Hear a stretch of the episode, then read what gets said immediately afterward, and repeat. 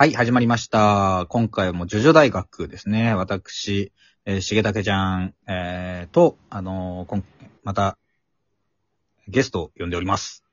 はい、えー、ゲスト、もたちのです。はい。はい。まあ、ジョジョ大学っていうか、講師なのかな？そういうねそういい加減ゲストっていう言い方をやめてほしいんだけどね。はいあくまでお客さん扱いというね。そう。はい、失礼しまおい一緒にやってるつもりなんだけどな。す。すいませんでした。はい。はいまあ、そんな感じで、ちょっとね、今日はあの、また収録、収録ですけれけれども、人間参加について、はい、はい、今回は人間参加について。はい、えー話していこうかなと思います。はい。人間参加、えーこれがですね、ジョジョを通してのテーマであるというふうにまあ言いそうだ続けられる、あの、まあ、キーワードになってくるんですけれども、はいよく出てくるよね、人間参加って。そう、人間参加ですと。ジョジョってどういう漫画なのって言われたときに、まあ多くのね、ジョジョファンは、これは人間参加の物語なんだよと。まあでもその人間参加の物語なんだよっていうのはさ、実際にその、作者が明言してるからであって、うん。実際のところ理解できてるのかっていうと、俺白状するけど、うん。正直あんまり理解できてない。だ、なんですよ。そうなんですよ。人間参加っていうのは結構ね、これがどういうことなんですかっていう言及はね、多分今のところないんですよね。うんまあ要するに、その、生きてるって素晴らしいっていうこと？なの？あー、そのうん。まあ、俺なりの解釈だと、はいその、まあ、ジョジョのキャラってみんな前向きだし、どんな変なキャラも信念を持ってて、まあ、生きることに対して、えー前向きだと。で、うん生きることって素晴らしいよねって、そういうことじゃないですか？あー、まあまあ、そうなんですよ。そうではあるんだけど、前向きに生きようよっていう話ではないんだよね。人間参加っていう。まあね、死にてーって言ってる人もいるしね。うん、そう。な、な、だからどういうことかっていうと、六人間参加、まあ6分にね、自殺志願者いますけど、死にて、そ死にてうなかなー。か死なない死にたいおじおじさんがいますけれど、はい。あの人間参加は、の最初のこれ出てきた言葉っていうのが、あの、第一部の、えーテベリ男爵のセリフです。えー人間参加、はい勇気の参加だと、いうふうに言ってるんですけれども、このセリフ自体ですね、えっ、と、荒木先生は、あのーまあ、こう、温めてた言葉じゃないんですよね。うーん、どういうことですあかのー編集に、ちょっとこれなんか書けやって言われて、書いたセリフらしいんですよ。どうですな、なんかツペルに言わせろやって言って。それ 本当は無言だったけど。なんかそう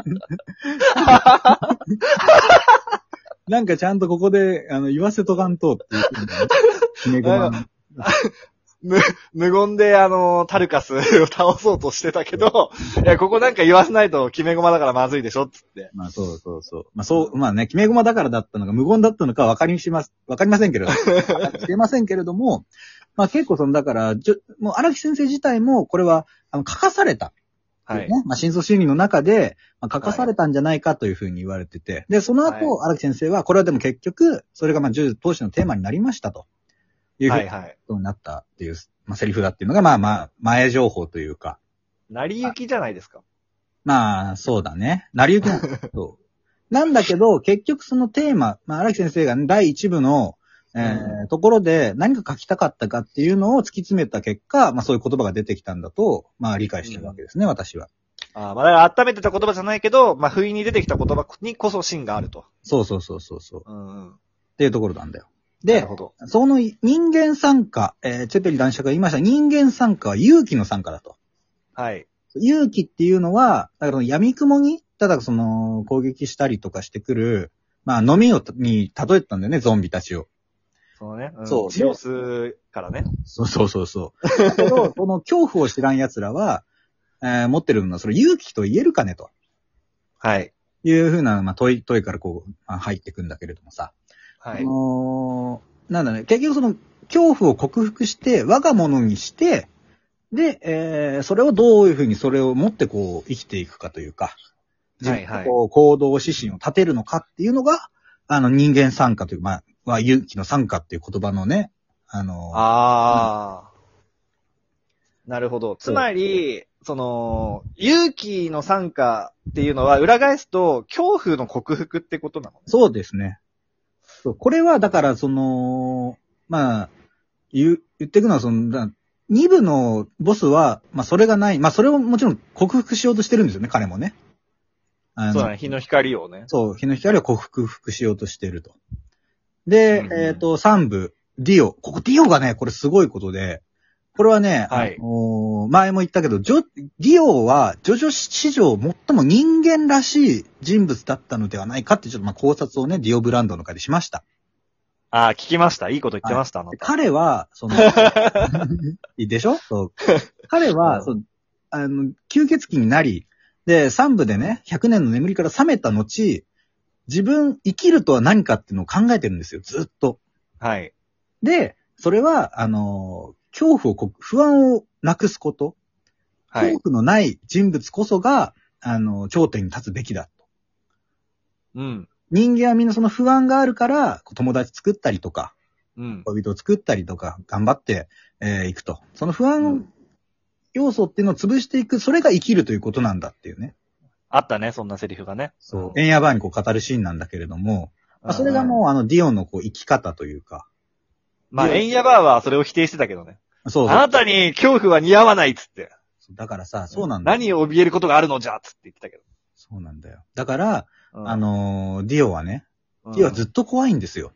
うん。不安をずっと抱えてるっていうその裏返しだからね、そのセリフは。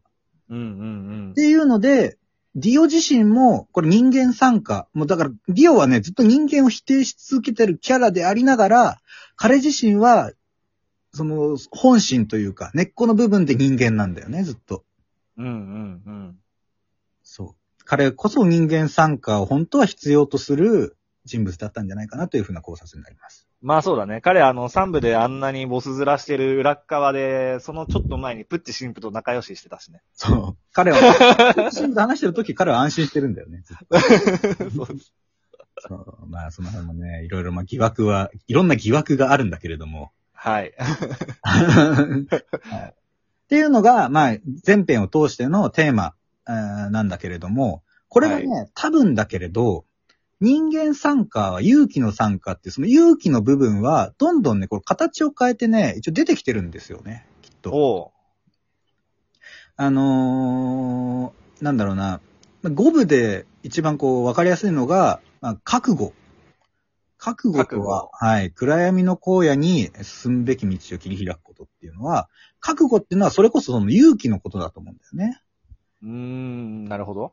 あのー、それはもう、あのー、だからツェペリさんと言ってることは一緒なんじゃないかってとこなんだよね。はいはい。恐怖、怖い。それがだから暗闇じゃん。暗闇の中に、うんじゃあそれを、あのー、乗り越えるというか、その先を照らす、まあ、光っていうのは、覚悟なんだと。まあ、ジョルノは言うんだけれども、この、ジョルノが、その、なんだろうな、言ってることっていうのは、その、まあ、も、もともとその勇気。はい。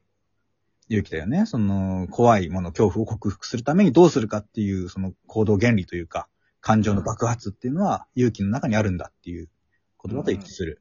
まあ、ディオの息子がそう言ってるところもね、またこう感慨深いところではあるんですけれども。確かにね。うん。で、いうので、まあ、例えばその、6部になってくると、はいあ。の、新しい言葉が出てくるんですよ。まあ、リキエル戦ですね。あの、ジョリーン対リキエルで。ほんと、凄みで、凄みで、こ克服しやがったっていう。凄みですか？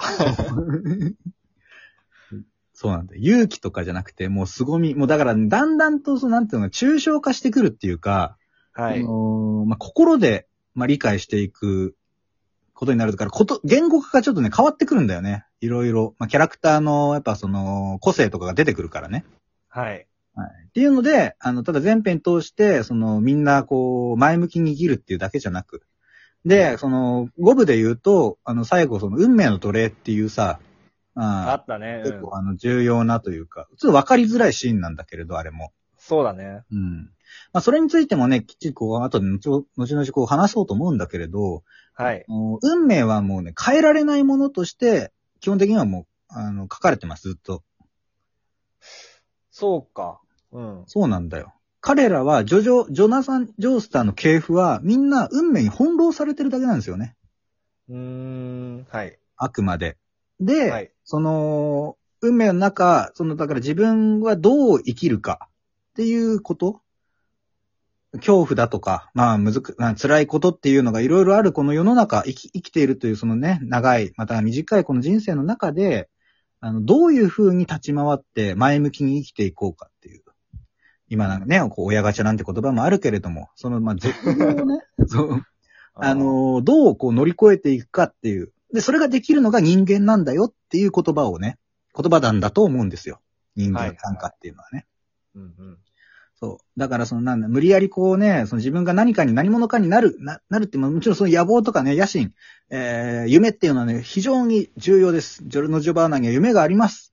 ただ、あのーその中には、ま、過酷なことだったりとか、まあ、辛いことがあると。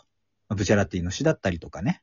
ジョルノで言えばそうだけれど。っていうのを、まあ、克服していけるっていうのは、あの本当にそれは人間の強みであって、人間にしかできない、まあ、勇気だったりとか、覚悟だったりとか、いろんな言葉になってますけれども。うんうんそれが、あの、人間参加につながるんじゃないかな、というふうに思なるほどうんですよね。はい。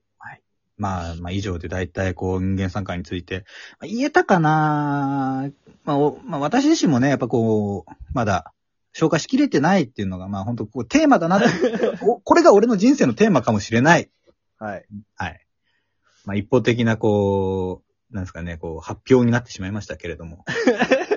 わ、悪い。結局、よくわかんなかったな。あ、マジで？ちょっと、第2回をちょっと開催して、その疑問を払拭しようと思います。俺頭悪いからよ。わかりました。まあ、これはね、長くなる話なので、ちょっとじゃあ引き続き、もう一本、人間まあ、人間参加がまあ、通してのテーマだっていうなら今後もね、人間参加は何かっていうのについて話していきましょうよ、とはいいうことですね。よろしくお願いします。はこんなところで、はい。アリーベデルチ。い。